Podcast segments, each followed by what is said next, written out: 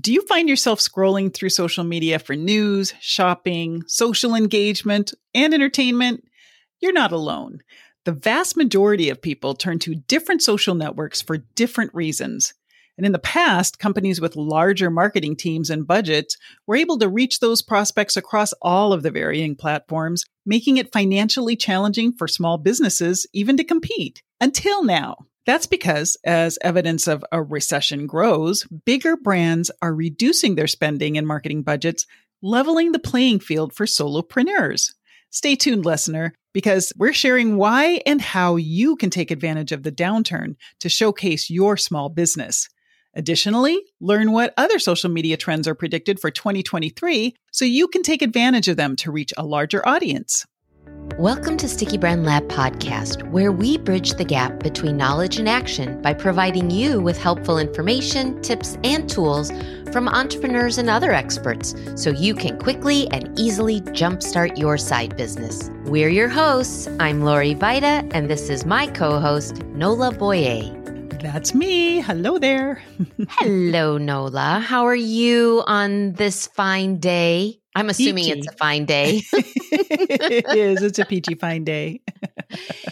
Nola, you and I started talking about this topic earlier because we had noticed some trends happening. And I think I had mentioned during that time as a reminder that when I got started in social media way back, I can't even believe I'm about to say this, way back in 2009, I was part of a I know.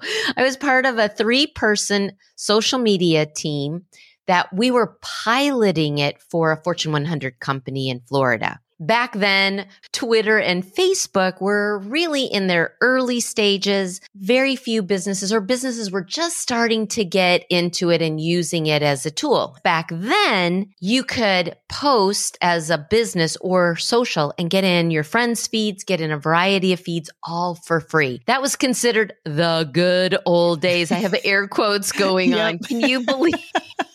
that. Yeah, that was wonderful. Actually, I was going to say that was crazy, but it's crazy to think that at one point that you could post something and know that everybody was going to see it.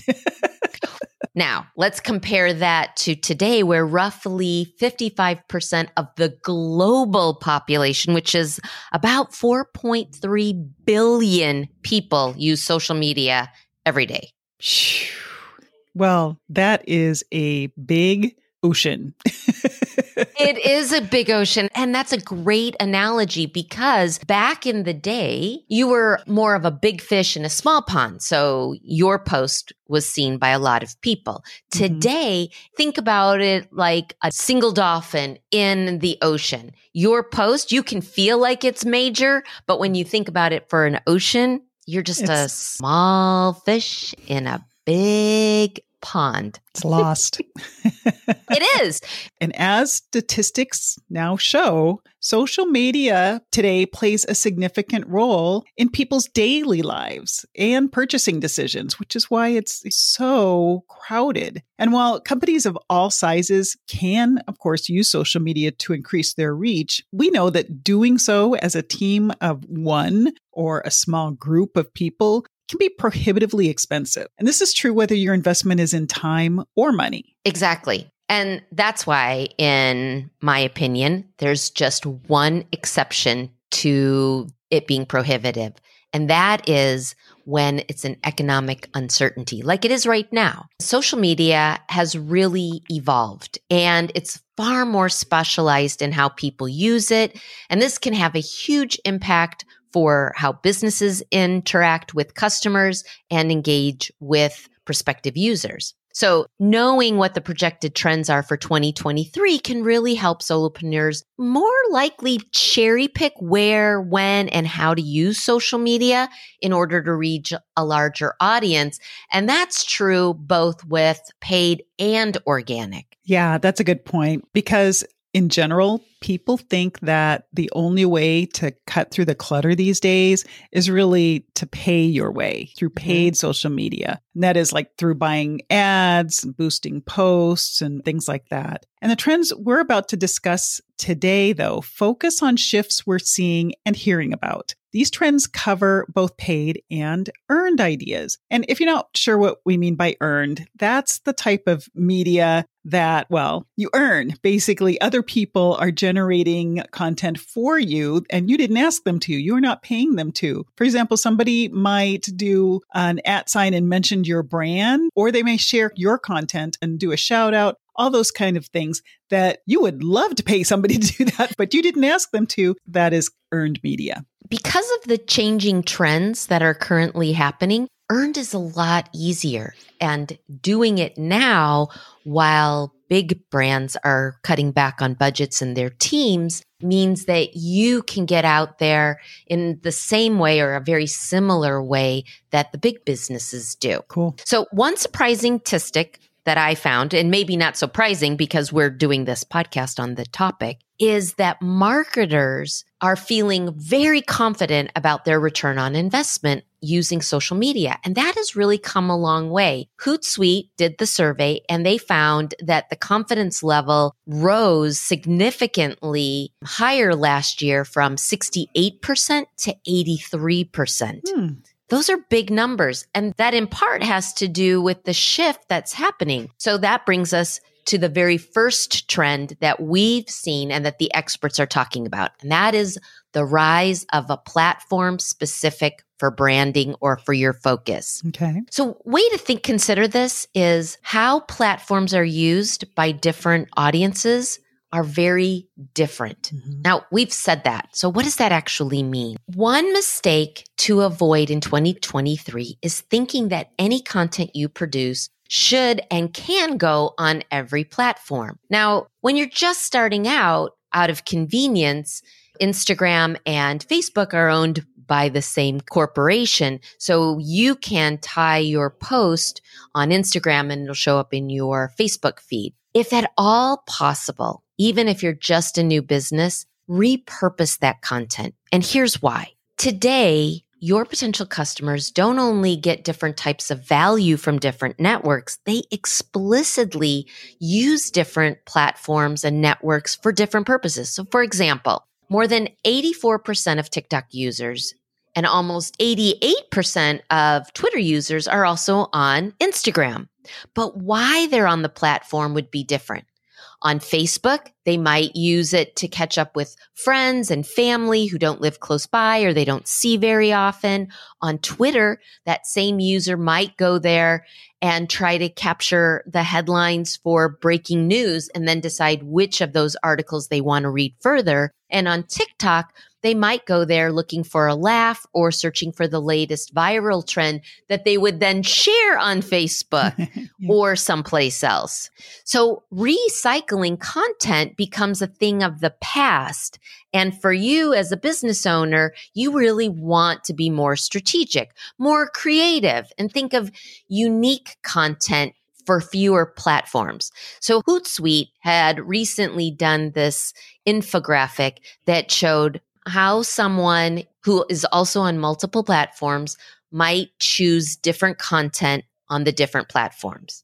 For example, if somebody was looking for something funny or entertaining, they might go to Instagram as their first choice. As their second choice, they might go to TikTok. And as their third choice, they might go to Pinterest or Facebook. So, in other words, it's very unlikely that they would go to those three preferences all in the same time, trying to find something funny or entertaining to share. And the whole point here is that when you understand that users are getting more specific, it gives you some insight as a business owner as to what kinds of content might fit different stages of users, different ages of users, and different preferences. Mm-hmm. So in 2023, we're really recommending that you narrow down the platforms your brand will be on. And instead of focusing on trying to be on all of them, you get to really hone in not only on the ones where your customers are, but also the ones you enjoy being on, because then you're having more fun sharing the information in an appropriate way. And it kind of reminds me of an article that I just read today, which spoke to the fact that this one big brand their target audience are young people, like mm-hmm. young as in Gen Z and Alpha Gen. Okay. Which is people born 2013 to 2025. However, their customer base are the parents of those younger kids. Mm-hmm. So when they send out an email, they're not using in the subject line language that would be better suited for their audience who would wear their clothes. They're giving subject lines to reference parents. But when they're on Instagram or TikTok, their language that they use is for the audience who's going to be looking at them specifically on that platform. And that is the perfect segue to trend number two. Has to do with social commerce because as you just mentioned, people are shopping online and not just online, they're shopping on the social platforms. This is huge because in the past, it was all about getting people from social to your website. Absolutely. And there was a time when you pressed buy and then it took people right off the platform. And the platform, as a result, said, Hey, we don't want to drive people to that ad because we lose people on the platform. And so the advertiser was out of sales and the platform was losing traffic. So the win win was to put a buy button there. And that way the platform keeps the users on there and the store gets those sales at the same time. So it's seamless. A person can act on their impulses immediately. seamless is the key. Now, there are four key benefits of social commerce. So if you have something to sell, this is for you. It allows you to get in front of more potential customers. You're able to convert customers right where they are. Also, because it is a social platform, they are going to write reviews and recommendations right there. This is really important if your business is new because if they haven't heard about you, they're going to want to know what other people know about you. And finally, you can gather useful data on your customers' social habits. So you are able to now find out which platforms convert the most sales. And you can also use that platform's analytics to find out more about those particular buyers. A third trend that we're seeing is short form content. And one place where this is particularly the case is on LinkedIn. Now, there's still a place for long form content. So for me, short form is under 1500 words but many people think of short form as being under 2000 words. Mm. And that's important to keep in mind as well. You want a mix of both. But as I mentioned in LinkedIn, LinkedIn is also kind of going through amorphosis, if you will. Once thought of as the place to go look for a job or do networking, more people are again trying to get away from being so corporate and they're trying to stand out from the crowd. So they're bringing in more memes, more humor, not like the other social networks, but consider moving from being in a large business and talking to the C suite to being in a large business and talking to your team members. How you engage with your team is much more friendly and social, and how you might engage with the C suite is far more professional. So here's a tip to keep in mind. And I think this is kind of one of those brilliant ones that ties perfectly well with social. Normally, you write a blog post or you read something, it's in a paragraph form. Well, if you instead make each sentence stand alone, so your first sentence, then space, next sentence, then space, next sentence, then space, especially in short form, if you have those spaces in between, what it does for the reader is it says, here's the line. You've caught my attention. I scroll a little bit, catch the next line, scroll a little bit. And that scrolling behavior lets the algorithm in any social platform know that you're paying attention. It's a win win, right? You're reading something that's captured your attention. The algorithm knows that there's some social engagement happening. So you, as the business owner, get the benefit of both. Trend number four target your local audience. Now, while all platforms will help you reach a local audience, Instagram can actually be ideal for your local business. That's because 70% of shoppers look on Instagram for their next purchase. And 50% report being more interested in the brand when they see ads for it there. So here are three ways to be social on Instagram posting great images or videos, of course, that's what we think you do on Instagram, but it's not enough. To establish your reputation in the Instagram community, join the conversation of influencers and other brands or even direct competitors. That interaction with the content they're producing will engage with other Instagram users. Lets them know that, hey, you're part of this space as well. What you want to do locally is to repost local content. When we say local content, that is content that is being produced on social media by, say, local businesses, local communities, local organizations, right? So not only will the content creator feel great that you featured their content on your business page, but their followers will also take notice. Number two, give a shout out on your Instagram page about other local professionals and businesses. This will help you reach their followers and even more people in your local community. It's a win win. Number three, demonstrate your business's local lifestyle. Locals recognize their community, and so include some posts with images of your product in action. This lets local customers envision living that lifestyle by using your product or service. Trend number five social media for customer service. Now, more people are using social media for customer care situations in part for the reason that you cited earlier, which is people are shopping there. Mm-hmm. Because they're shopping, they naturally have questions, whether those questions are, I think I want to buy, I want to know more about this, or I already bought, here's a challenge that I'm having. Is anybody else having it? Or in response to someone else who might have a question about the product or service. So Amplify did a survey that highlighted generational platform preferences. For this example, Instagram, 65%, and on TikTok, 51% of the people who use that platform tend to be in a younger age group. Facebook is far more popular with Gen X versus Gen Z and definitely with baby boomers. So, as I mentioned earlier about the big brand who sells clothing, as a parent, I might be on Facebook looking at that brand's comments and asking questions about a product or a size. So, studies have found that not only do customers turn to social media for research and purchase products, but they also do it for post purchase care. When asked to pick one item that drives positive brand perception, most consumers rated the ability to have 24 7 customer service availability. Quick response time was number two. And while you may not always want to be on social, you at least want to have your notifications on so that when somebody goes and makes the post, you can see it on your phone or in your email feed. So here's a tip communication preferences change with desired outcomes as well as with age. If I have a complaint, I want it resolved. If I'm a certain age, I'm going to be on a certain platform.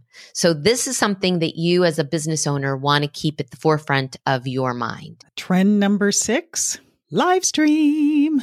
So, live stream refers to the real time broadcasting of video content over the internet, and it has boomed lately. Now, this is a great way for your business to showcase your products or services in a more authentic and engaging way. So, in studies, about a third of internet users have identified live video streams as a type of content. Basically, when they're going to social media to watch videos, about a third of them prefer live video, live streams over any other kind of video content.